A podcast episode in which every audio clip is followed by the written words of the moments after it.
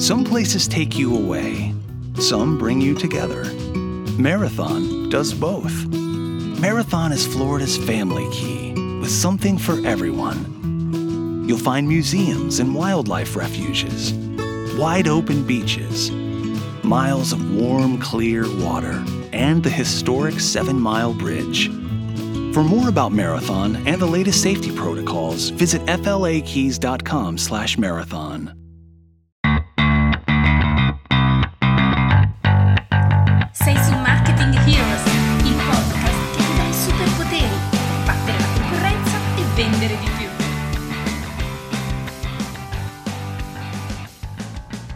Bene, benvenuti in questa nuova puntata a ridosso del Natale. Io sono Massimo Petrucci di 667 Agency, in compagnia sempre del mitico Giuseppe Franco.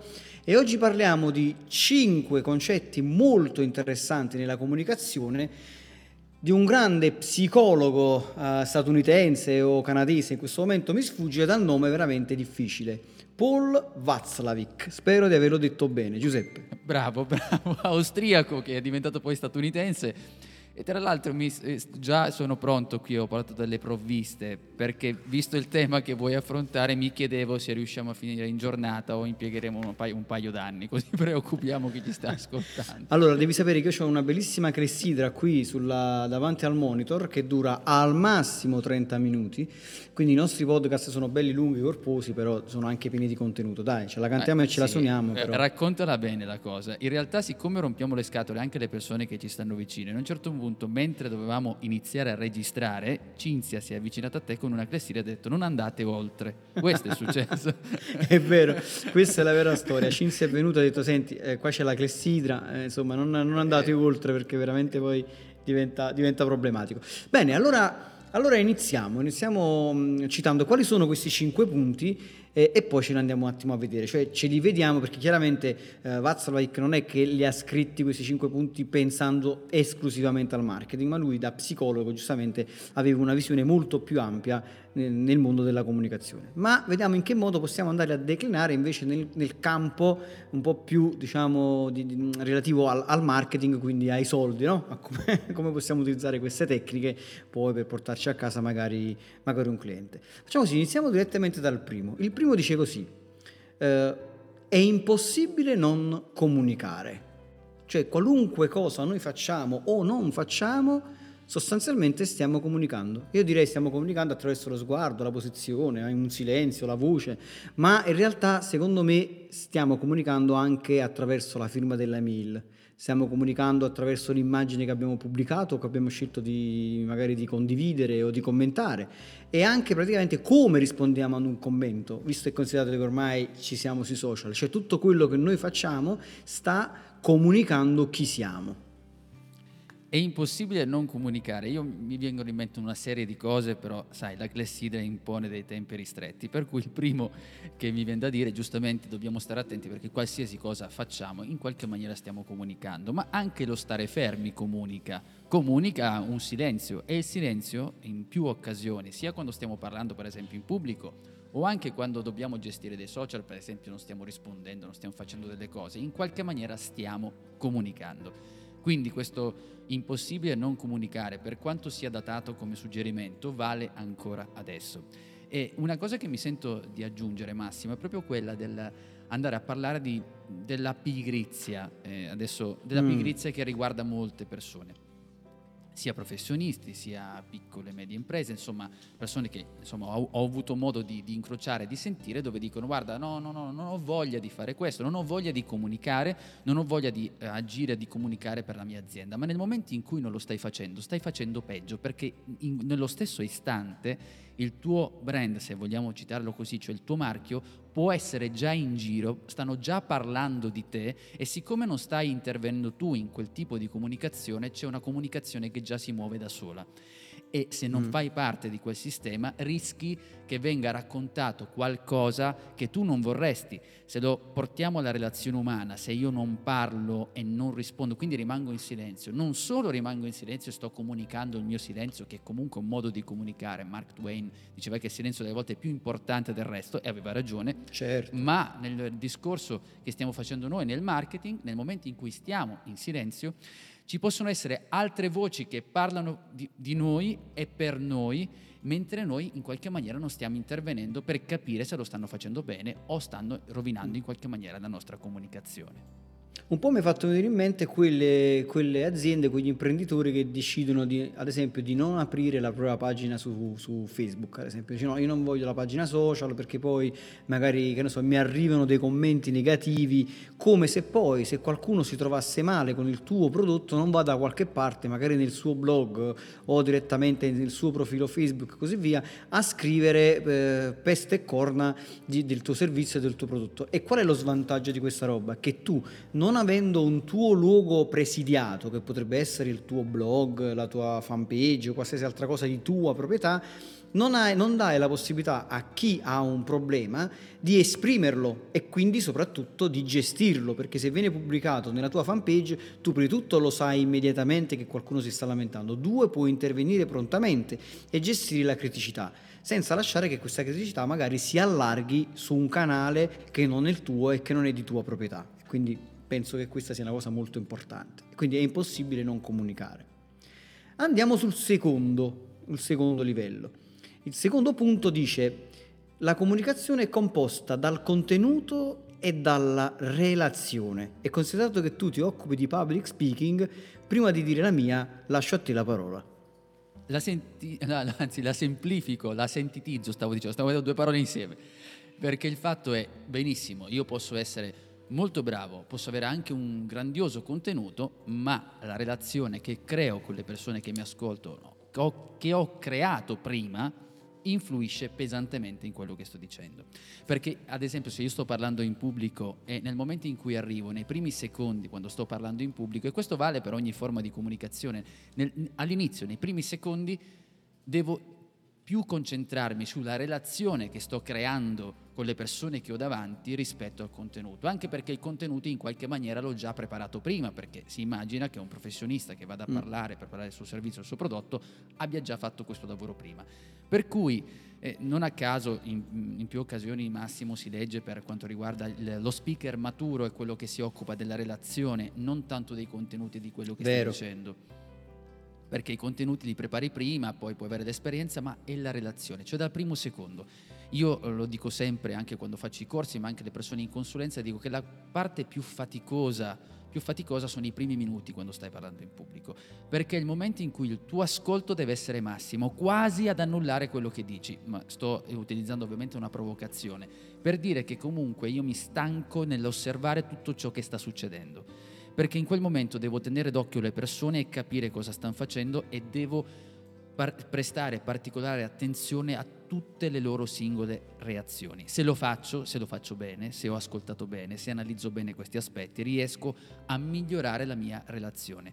È evidente quando si fa un corso di formazione, parlo da- dalla mia parte in questo istante, cioè da chi fa il corso, è evidente che la mattina alle 9 non è come il pomeriggio alle 3 non sto intendendo certo. per il discorso di stanchezza dopo pranzo, così quello conta anche il momento, sono tanti altri aspetti, ma proprio il livello della curva emotiva che tu hai creato dall'inizio, dal mattino fino al pomeriggio cambia perché sta aumentando la relazione. E concludo dicendo anche questo che c'è un pre nella tua relazione. Se sei una persona che comunica, eh, poi ci sono settori diversi, politico o meno, quello che tu stai creando prima è influente su quello che dirai dopo, cioè nel senso che se io ho una buona nomea, alla fine questo intendo dire, una buona relazione con le persone che mi devono ascoltare, non dico che quello che dico non abbia valore, ma non mi ascoltano, e quello è il punto. Quindi posso avere una cosa interessante, posso avere una cosa sballata, ma se non ho creato una buona relazione, rischio che quello che dirò non sarà nemmeno ascoltato.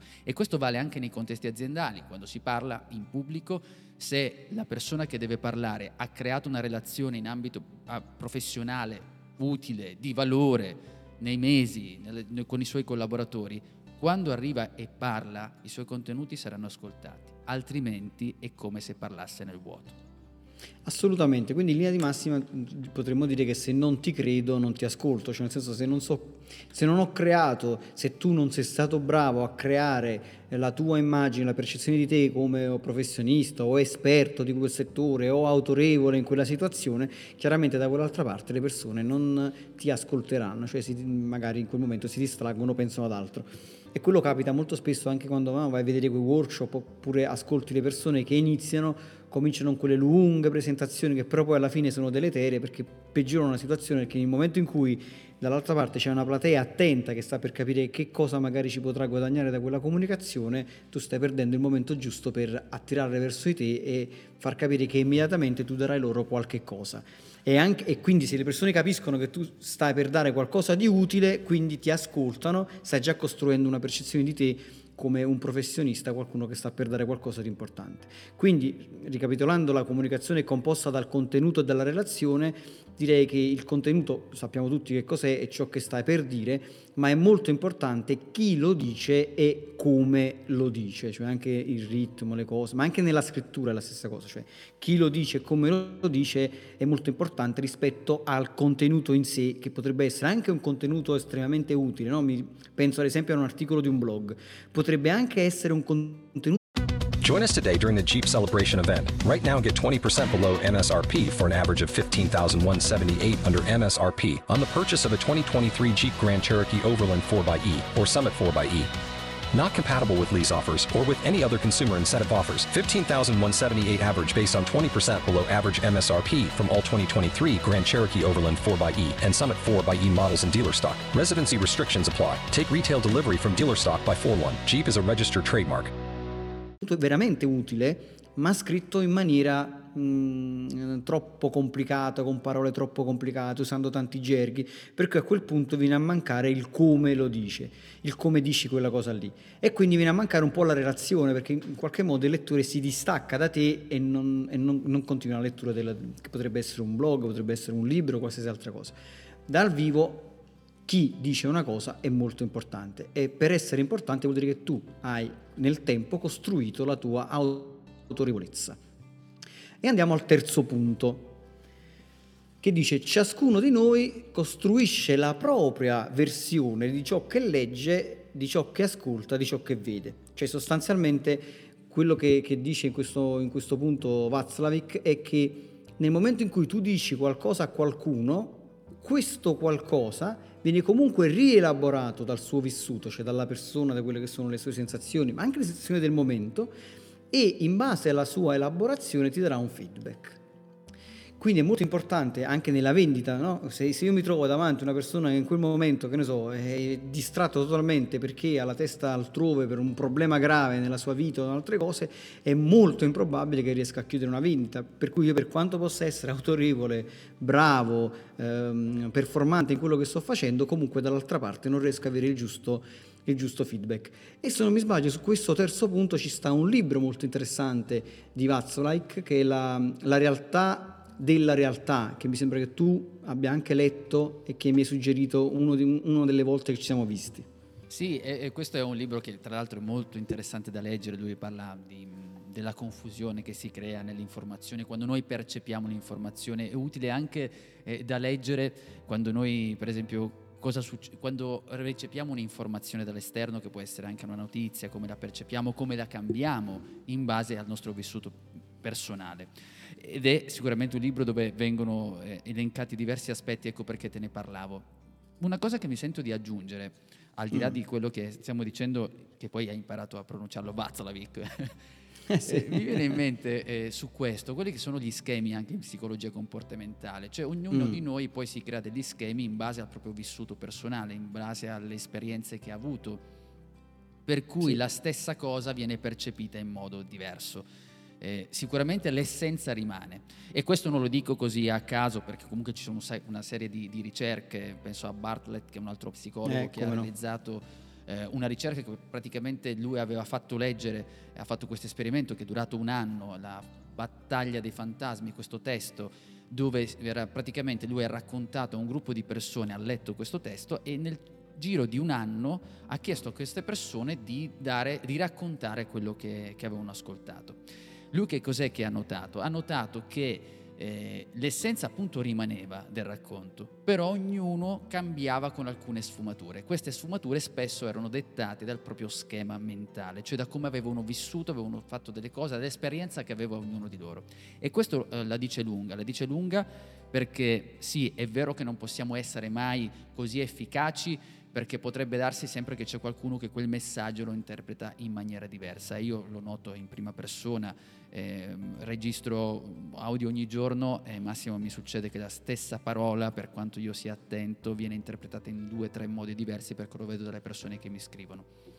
Mm. Però quando abbiamo conoscenza, eh, per esempio il contesto dove andiamo a parare nella nostra comunicazione, sia dal vivo o anche una comunicazione che facciamo attraverso il web, il marketing, eccetera, probabilmente, probabilmente conoscere alcuni aspetti del contesto potrebbe, eh, come dire, assottigliare il margine di, ehm, di, confusione nella persona che ci sta ascoltando. Cosa stavi dicendo che ti ho interrotto, scusami?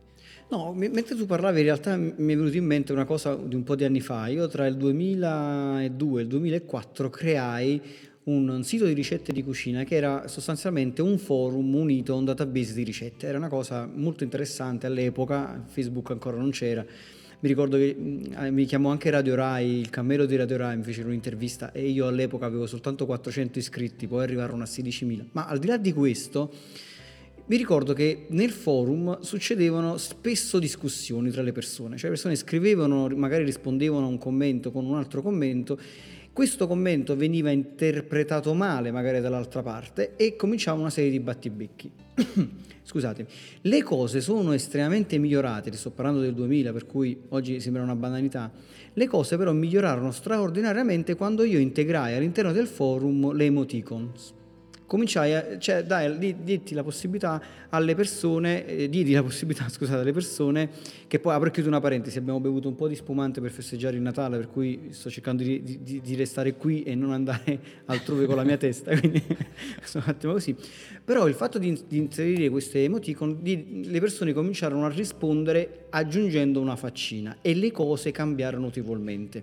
Perché questo? Perché sempre nel concetto che le persone poi l'informazione la filtrano e la reinterpretano in base al proprio vissuto, in base anche alle emozioni del momento, quando tu scrivi una frase e scrivi ad esempio Giuseppe sei un po' scemo, punto, tu da quell'altra parte la puoi leggere come eh, Giuseppe sei uno scemo, quindi come semplicemente un'offesa. Ma se ti metto una faccina, un occhietto che, che ride, qualcosa di questo tipo, tu la, la interpreti come un, una, semplicemente una battuta, ah, sei un po' scemo su questa cosa, che cambia? Perché ne, soprattutto nella scrittura, e quindi quando si scrive sul web, si risponde a un commento, ma anche quando si risponde ad esempio una, ad una criticità o comunque si risponde ad un cliente tramite email e così via, molte volte è difficile perché manca tutta la parte verbale no? del corpo, del, del sorriso e così via. Mancando tutta questa parte, questo metalinguaggio, tutta la parte non verbale, diventa difficile poi a volte interpretare. Qui quindi veramente bisogna stare attenti, qualche volta le emoticone in questo caso servono proprio a questo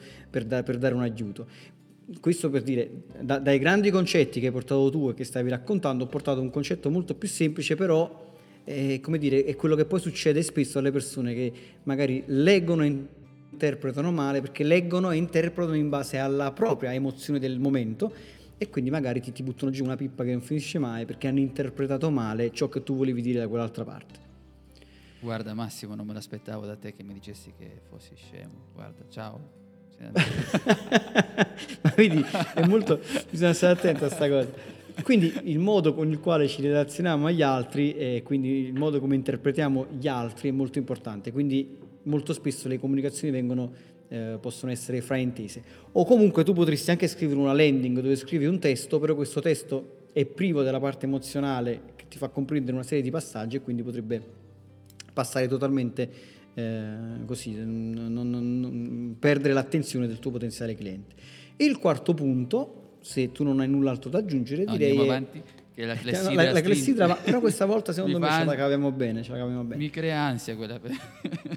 Sì, anche a me devo dire, ce l'ho lì no, con questa sabbia che, che- scende imperterrita, sta lì. Che, ecco, lei proprio non si emoziona, cioè con qualsiasi cosa tu le dici, lei continua a scendere, imper- la, la perseveranza, poi un giorno parleremo della perseveranza, però mi dà, mi dà il giusto tempo. Andiamo al quarto punto, modalità digitale e modalità analogica. Un mamma.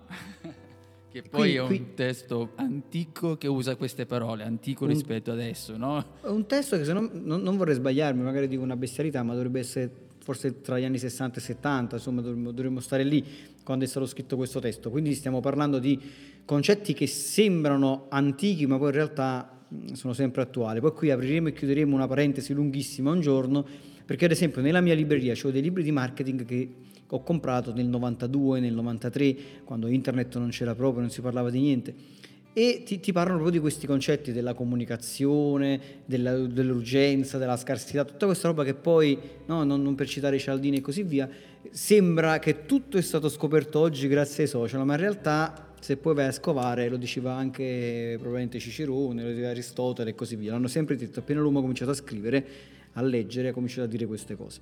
Comunque, modalità digitale e modalità analogica. La modalità digitale, e poi insomma questo poi si riaggancia un po' a tutte le cose che abbiamo detto fino ad ora. La parte digitale della comunicazione sono le parole lette oppure le parole dette, cioè la parte verbale, no? quello che proprio tu vai ad ascoltare. Mentre la parte analogica è la parte non verbale. E qui secondo me possiamo fare una piccola apertura sul public speaking, cioè quando noi parliamo agli altri, soprattutto quando parliamo diciamo in relazione al business, quanto è importante la parte non verbale. È vero, nella stragrande maggioranza delle cose possiamo dire che c'è un verbale che riguarda proprio la- il nostro messaggio che stiamo parlando in questo momento, poi c'è un paraverbale che sono delle cose che non si vedono. Io posso dire, pronunciare gli stessi numeri, io faccio un esempio eh, ai miei clienti, parlo degli numeri, dico guarda che ho anche un numero, cioè pronunciare un numero può dare delle emozioni e stiamo parlando di un numero. E questo lo dico perché spesso quando eh, trovi le persone un po' imbruttite, utilizziamo questo termine, no? che rimangono nello s- nella sfera tecnica, dice no ma io queste cose, io la comunicazione cosa mi serve, Eh, perché basta che dica i numeri eccetera eccetera. Non è così, non è così perché noi la stessa, lo stesso identico contenuto lo possiamo narrare in modo diverso. Io posso dire ciao, posso dire ciao, e cambio ovviamente, già sto cambiando lo stesso contenuto, ha cambiato perché, è cambiato perché utilizzo un parametro diverso di paraverbalità. Questo però non è sempre valido, Massimo, comunque. Mm, È, è vero che, è vero che è importante, è assolutamente importante ed è vero anche perché poi qui co- cosa dice la clessidra? Perché, perché qui No, ci abbiamo, ci abbiamo, eh, vai, vai. perché c'è il discorso del fatto, no, il solito mito che si racconta da una vita, si legge nei famosi libri che tu citavi, tanti libri, no? la maggior parte del eh, il contenuto conta solo l'8%, il 55% è verbale, tutte quelle, solita- quelle solite Mm. triadi di numeri. Non è sempre così, dipende da quello che stai dicendo. È chiaro, è chiaro che quando stiamo parlando il contenuto ha la sua importanza, dipende da quello che sto dicendo ed è anche vero che il paraverbale, cioè il resto, conta. Ehm, questo qui viene man mano... eh, sì. Anche tu hai brindato? sì, sì. Perché c'era questo famoso paradosso, nel senso che tutti dicono, citano la solita ricerca, che è una interpretazione sbagliata, è un falso mito, perché solo per alcune emozioni, per alcune cose, vale il discorso del contenuto e altri invece del paraverbale. Se io, per esempio, eh, ti dico, ciao Massimo, come stai? Eh, tu mi dici bene, ok? Io tutto sommato non ho dubbi di andare ad indagare se effettivamente questo bene me l'hai detto in qualche maniera. Sì, mi può influenzare, ma non ha un'influenza così forte nei miei confronti. Se tu invece mi dici una, un'off- mi, dai- mi- mi- insomma, mi offendi, ok? Nel momento in cui mi offendi, quindi usi un'offesa, è chiaro che il peso del contenuto cambia Assolutamente. cambia tantissimo. Quindi quando tu mi, mi offendi in quell'istante, adesso non, stavo per dire, però mi ricordo che poi c'è l'explicit, quindi dovremmo censurare il, il podcast. Per cui non è sempre, adesso non volevo scomodare Vazovic per carità, è sua santità da questo punto di vista, però dico, non sempre. Nel public speaking, per esempio, sì, ha una sua valenza, è chiaro che se rimani fermo eh, di, a raccontare qualcosa rispetto a muoverti, hai dell'efficacia, hai un modo, alzare la voce, abbassare la voce, ci sono un sacco di elementi importanti. Però attenzione a non cullarsi, sai perché te lo dico Massimo? Perché spesso si, sta, si, è diffusa negli anni questa, questa cosa che poi alla fine il contenuto viene trattato con molta superficialità e non è così che bisogna fare. Ma infatti se ci fosse un po' di, un po di buonsenso nelle persone questa cosa insomma, è, è, estremamente comprensibile. Cioè, io se vengo invitato per andare su un palco e parlare di eh, lead generation, di copywriting o qualsiasi altra cosa nel mio campo, eh, io posso anche arrivare lì, essere tutto bello simpatico, muovermi in maniera efficiente, sorridere, mettermi al centro del parco, prendermi la posizione, allargare le braccia, allargare le gambe, eccetera, eccetera. Ma poi alla fine, se il mio contenuto è un contenuto del tutto inutile o totalmente vacante, le persone da quell'altra parte eh, si alzano e se ne vanno. Quindi eh, sempre lì è il giusto mezzo, il giusto modo di trovare eh, come dire, l'equilibrio tra quello che è la parte verbale e la parte non verbale. Poi io in linea di massima ti dico che conta molto, eh, come dire, è tutta una serie di cose, cioè non è semplicemente perché altrimenti poi vedi quelli che magari hanno letto il libro di, ti devi mettere al, che dice ti devi mettere al centro, le braccia non devono stare così, le gambe non devono stare così. E, e, vedi lì sono dei robottini che si muovono a destra e a sinistra e poi alla fine comunque non riescono ad ottenere eh, nulla, cioè nel senso che la gente poi magari comunque non li ascolta. Mi, mi, scusami, quella cosa mi fa incavolare come eh, non mai. Quindi. Incazziamoci.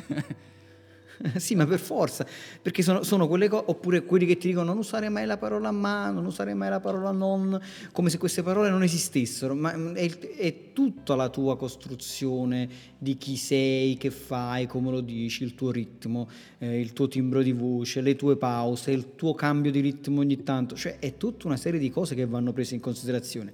Poi è chiaro che se io ti sto dicendo, sto cercando di venderti un prodotto e, e, e mi presento eh, che ne so, con, eh, con, una canottiera e un pantaloncino corto, a meno che non ci troviamo in una situazione al mare e siamo tutti quanti più o meno nella stessa situazione, oppure mi presento con i, i capelli a spazio, non lo so, eh, in qualsiasi modo brutto, oppure c'è una faccia un po' strana, triste, oppure ti guardo di sotto, allora è chiaro che c'è tutta una parte di, di, dire, di, di non verbale che comunque influenza la persona da quell'altra parte, un po' quando tu eh, c'è una persona che sta lì che parla bene, ti dice delle cose, però senti che probabilmente sta mentendo, senti che c'è qualcosa che non va. No, il tuo cervello, riprendiamo il discorso torna, del sì, sì, sì. C'è, c'è, una stonatura, c'è qualcosa che non torna.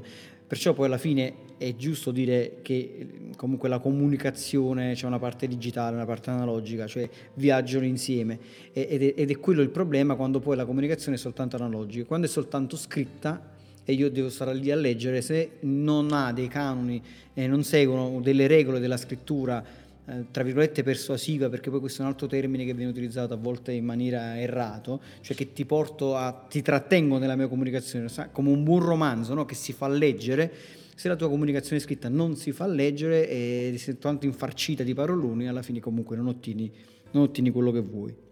Tra l'altro aggiungo una cosa, Massimo, su questo che stai dicendo, sul fatto del il buon senso alla fine, di saper eh, come dire, bilanciare due, questi due aspetti, il contenuto e il non verbale che sono due elementi fondamentali della comunicazione, è tutto un insieme, e vale ed è utile, nessuno sta dicendo di no.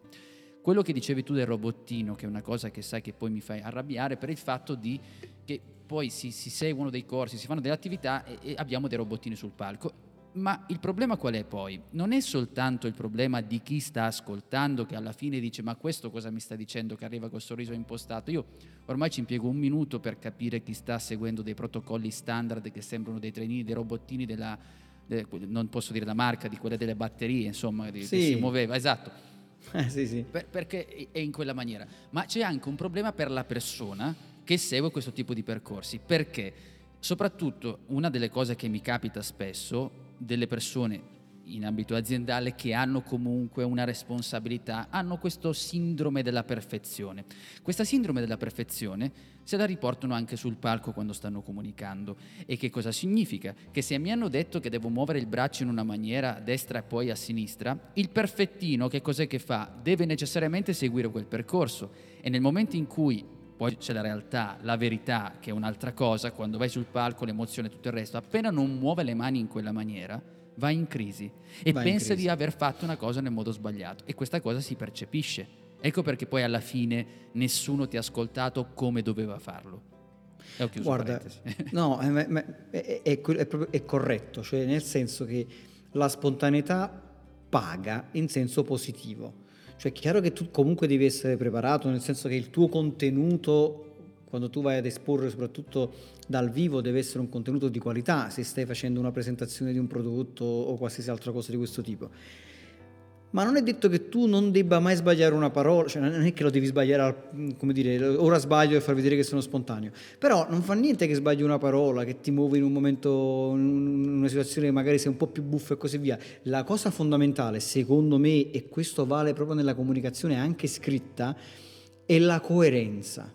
Cioè devi essere coerente con te stesso, con il tuo personaggio. Ad esempio, ne- nella comunicazione mi viene in mente quando magari qualcuno segue il corso di tal dei tali senza andarci a fare i nomi e così via, che quello ti dice magari che devi essere un po' più aggressivo con il tuo cliente, che devi essere, ehm, lo devi martellare in un certo modo, gli devi dire questo. Ora, se tu non sei così, la tua comunicazione sarà stona, cioè non sarà coerente con il tuo personaggio, perché poi magari eh, ti vedi dal vivo con quella persona e, e- e sei totalmente diverso, oppure magari sei tu che rispondi a un'email rispondi in maniera diversa. Vedi quei copia e incolla di- di- di- di frasi, di lettere, di sales letter, così, che sono tutte uguali, tutte scritte con lo stesso stile, perché qualcuno che magari in quel momento va di moda, oppure semplicemente perché ti ha detto di fare questa cosa, stai lì e la ripeti uguale senza essere coerente. Invece quello che premia, secondo me, è la coerenza, cioè essere coerente con ciò che tu sei, con il tuo personaggio, col tuo modo di essere e quindi costruire una comunicazione che sia coerente con l'immagine che tu stai comunicando realmente alle persone. Quelle sono le fotocopie, come le definisco io, il modello fotocopia, delle persone che tendono a fotocopiare l'altra, il leader, il guru, come vuoi chiamarlo tu, eh, e non hanno poi una propria s- spina Una- dorsale. un- ecco. Esattamente, una propria personalità, perché poi eh, eh, vedo che la clessidra praticamente è finita. Eh, esatto. E Quindi- dobbiamo ancora dire il quinto, il quinto punto e ultimo, il quinto e ultimo punto. Però il discorso qual è? È che probabilmente quel tipo di comunicazione per quel, per quel professionista, per quel guru, diciamo così, professionista quello è, funziona perché è coerente con la personalità di- di- di quel professionista. Ma con te che sei una persona completamente diversa, quella modalità comunicativa non può funzionare, quindi la devi reinterpretare, no? Puoi magari prendere i concetti interessanti che ti sta dicendo, la devi reinterpretare su te stesso. Bene, arriviamo al quinto punto. Comunicazione simmetrica e complementaria, che sembra un'altra cosa veramente complicata, sta roba, no? Che sostanzialmente cosa ci dice? Ci dice che eh, ci sono due modalità per comunicare con gli altri. Una modalità è quella di metterti sullo stesso piano del tuo interlocutore e l'altra invece è metterti in qualche modo su uno scalino un po' più alto. Ora, detta così, può sembrare che il punto numero due sia negativo e il punto numero uno sia positivo. No, meglio una comunicazione simmetrica. In certe situa- vale sempre la situazione, in certe situazioni può essere vincente, probabilmente dal punto di vista della vendita, del marketing, non sempre questa cosa può funzionare allo stesso modo. Però faccio, voglio un attimo spiegare meglio i due concetti. Ad esempio, un concetto di simmetria è quando io mi metto al tuo stesso livello e siamo parietari, quindi tu mi senti uguale a te e quindi sentendomi uguale a te magari io e te riusciamo a comunicare meglio, ma ciò non è detto che poi riusciamo ad, ad arrivare dire, a un punto di intesa vero e proprio, soprattutto quando si parla di vendita. Nel secondo caso, invece, nella comunicazione complementaria, le cose cambiano, è un po' come il rapporto padre-figlio, maestro-alunno e anche fornitore e cliente.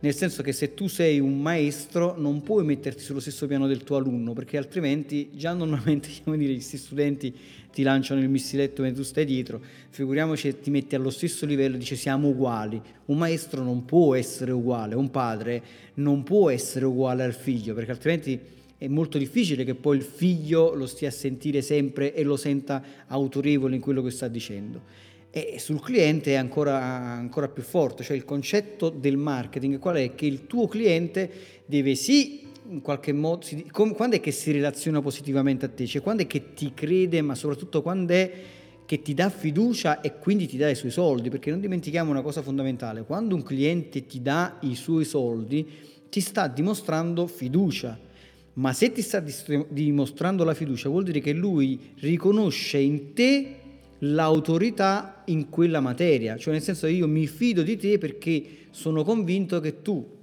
per quanto riguarda la creazione di una landing page, la creazione di una pagina, oppure magari so, i tuoi clienti dicono per quanto riguarda il public speaking, so che Giuseppe Franco è autorevole e ne sa molto più di me, allora io sono disposto a pagarlo. Perché ribaltando la situazione, se il tuo cliente pensa che tu sei uguale, eh, perché dovrebbe pagarti e darti i suoi soldi? Dice, vabbè, sappiamo più o meno le stesse cose, tutto sommato questa roba me la faccio io, oppure mi risolvo io il problema, non ho bisogno di te. E non aggiungo altro, no, perché hai detto tutto bene, tra l'altro il discorso del l'esempio calzante che è quello che hai già citato, quello del genitore, il fatto del genitore col figlio.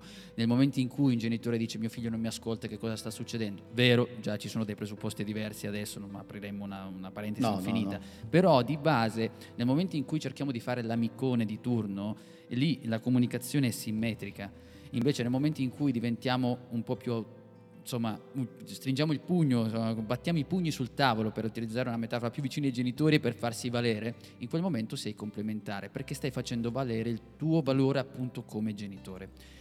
Quando stiamo comunicando la stessa maniera, io potrei dire, giusto per rendere un po' più difficile la cosa, potrebbe essere il nostro ascolto simmetrico, cioè nel senso nel momento in cui ascoltiamo la persona possiamo essere in simmetria, cioè stiamo capendo quello che ci dice, ci stiamo immedesimando in quella persona, sto vendendo, sto capendo quello che cerca il mio ipotetico cliente. Però poi io una volta che ho preso queste informazioni da una comunicazione, da un ascolto simmetrico, poi devo andare a costruire un valore, cioè devo comunicare per far sì che la mia comunicazione diventi complementare e quindi le persone attribuiscono un valore a me, cioè un valore come professionista, in modo che poi la persona dice no, non è come me, in quel punto di vista e quindi ho bisogno del suo servizio e del suo prodotto. Ma guarda, ti faccio un esempio giusto, ma proprio un minuto perché veramente il tempo ormai è andato, dobbiamo salutare i nostri amici, però in realtà, in realtà, è una cosa che molto spesso io consiglio di passare dalla, cioè partire dalla simmetria e poi finire nella parte complementare. Molto spesso io mi trovo a fare coaching in aziende che magari all'interno della, della, stessa azienda hanno un team di marketing, per cui quando io arrivo lì e il team marketing dice ok questo che vuole, cosa ci deve insegnare questo tizio che viene qua e ora ci deve fare questa coaching, io con, molta umiltà parto sempre dalla simmetria, cioè dico ok noi siamo uguali, io sono come te, cominciamo un attimo a capire le cose come stanno, raccontami quello che fai, io ti dico quello che faccio, e poi piano piano, piano piano, piano piano comincio ad andare in complementare. Cioè mi comincio a far comprendere, chiaramente, attraverso, come dire, l- l- il fatto che tu dimostri di sapere e-, e saperne anche tanto di quell'argomento, comincio a mettermi nella situazione maestro-alunno. Però in quel caso tu poi vieni riconosciuto eh, autorevole in quel campo perché comprendono che poi effettivamente magari in quella situazione tu ne sai qualcosina in più e quindi vale la pena ascoltarti. Lo stesso discorso vale un po' per il cliente. Quando il cliente magari tu puoi anche avvicinarti, come dicevi tu giustamente, con un ascolto simmetrico e quindi eh, no, magari trovarsi e dire ah, a te piace la villa, piace anche a me, siamo uguali in questo senso, abbiamo gli stessi interessi, eccetera, eccetera. Poi a un certo punto tu devi diventare il fornitore e lui è il cliente, quindi devi, devi spostare la comunicazione da simmetrica a complementaria. Ma per chiudere io direi che è fondamentale in tutta questa storia della comunicazione, è fondamentale la costruzione della relazione. Cioè ognuno di noi deve sapere chi c'ha di fronte, cos'è che ci può guadagnare da quella persona nel senso più ampio del termine e in che modo possiamo quindi metterci in relazione per trovare il giusto modo per comunicare il nostro valore, il nostro prodotto o comunque qualsiasi altra cosa noi abbiamo interesse che l'altra persona recepisca. In questo, caso, in questo caso, e aggiungo a quello che stai dicendo, con il tuo permesso, che possiamo anche cestinare un testo di vendita se non abbiamo creato una buona relazione. Quelli che dicono ma non cambi per esempio delle pagine che sono rimaste uguali da, da tempo, perché comunque lavori su un altro tipo di valore che è quello della relazione, sempre attraverso dei contenuti. Prego, stavi dicendo? Assolutamente. No, dicevo, qui eh, possiamo anche a questo punto fermarci perché la Clessidra ormai ferma, eh, anche sì, lei sì, sì. Da, da, tempo. Non so se tu vuoi fare un veloce riepilogo di, di, quello che più o meno ci siamo detti e poi salutiamo. Ma guarda, amici. stavo pensando mentre parlavi, mi è venuta una cosa, sarà giustifico, no? visto che hai bevuto, dicevi tu, ma io, che guarda, se Non so se si è sentito, volevo creare tipo una sigla. Signori, buonasera, benvenuti nel riepilogo della puntata di oggi. Abbiamo parlato di questi cinque assiomi di Paul Václavic. Praticamente abbiamo detto al primo posto in classifica non si può non comunicare, insomma qualsiasi cosa noi facciamo, anche quando rimaniamo in silenzio, in qualche maniera stiamo comunicando alle persone che ci ascoltano, che ci seguono, che sono interessati al nostro prodotto o servizio. Per cui dobbiamo cercare in qualche maniera di fare di intervenire all'interno di questa comunicazione per far sì che almeno noi riusciamo a governarla in qualche maniera. Il secondo punto invece è la relazione che c'è tra contenuto e relazione, che poi è stata la sintesi di tutto quello che abbiamo detto, cioè i contenuti sono e rimangono importanti, fuori di dubbio, però anche la relazione ha suo, eh, la sua importanza e abbiamo citato anche gli effetti che ci sono dal vivo, per esempio nel public speaking, in cui nel momento iniziale il contenuto quasi quasi si azzera perché dobbiamo cercare di ragionare su quella che è la nostra curva emotiva della comunicazione che stiamo realizzando. Numero 3, in estrema, proprio con una sola parola, citando sempre l'autore, abbiamo parlato di punteggiatura, ma cioè invece di quelli che sono la natura che si crea della relazione con il nostro cliente, il nostro, ehm, per il nostro servizio e il nostro prodotto. Cioè significa che quando noi stiamo comunicando dobbiamo stare anche a valutare quelli che sono gli schemi di coloro che ci ascoltano, perché ognuno ha degli schemi mentali che sono dettati, se vuoi, anche dall'esperienza personale, da quello che ha vissuto, e interpreta il nostro messaggio in modalità diverse. E abbiamo visto anche una serie di esempi.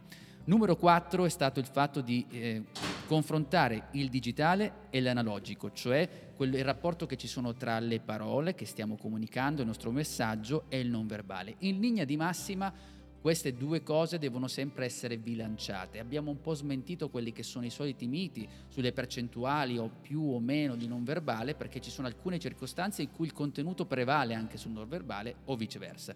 Numero 5 abbiamo parlato di comunicazione simmetrica e complementare, facendo l'esempio di, del, um, parlando dei genitori, del maestro, cioè io posso avere una comunicazione simmetrica, cioè essere allo stesso livello della persona che mi sta ascoltando, però nei momenti cruciali di vendita devo passare a una comunicazione complementare, cioè ad essere superiore rispetto a quello che mi sta ascoltando, ma non superiore in senso di minaccia, ma far percepire quella mia autorità affinché la persona si rivolga da me e si faccia in qualche maniera seguire da quello che gli sto dicendo. Fatto. Fantastico, mi hai convinto. Bene, allora è il momento di fare gli auguri a tutti coloro che ci stanno ascoltando per questo felice Natale. in questo momento mi sento il Presidente della Repubblica. Salve a tutti. Benvenuti. No, buonasera, mm, buonasera Italia. Questo nuovo non l'ho ancora imparato, l'altro me con viva e vibrante soddisfazione. con vibrante soddisfazione che voglio augurare a tutti voi un fantastico e sereno Natale con le vostre famiglie. Perdonateci per l'ilarità di oggi, ma... No, eh, vabbè, è ancora, è ancora lo spumante che fa effetto. Ma io Buon Natale. solo acqua, eh, questo è preoccupante. Va bene, dai. Io, ho bevuto, due, io ho bevuto due bicchieri di spumante, ragazzi, lo dico. Quindi buon Natale a tutti voi. Giuseppe, buon Natale a te, grazie per esserci in questo, in questo podcast che senza di te il riepilogo eh, sarebbe so, veramente penoso. Eh, sì. Un saluto a tutti voi e siate felici ovunque Buone voi siate. A tutti, ciao. Ciao, ciao. Trovi tutte le puntate di Marketing Heroes su 667.agency slash podcast e anche su iTunes, Spotify e Spreaker. He just says, let it snow, let it snow, let it snow. Let it snow. Ooh-wee goes the star. Why should he worry when he's nice and warm? His gal by his side and the lights turn low. He just says, Let it snow, let it snow. I don't care.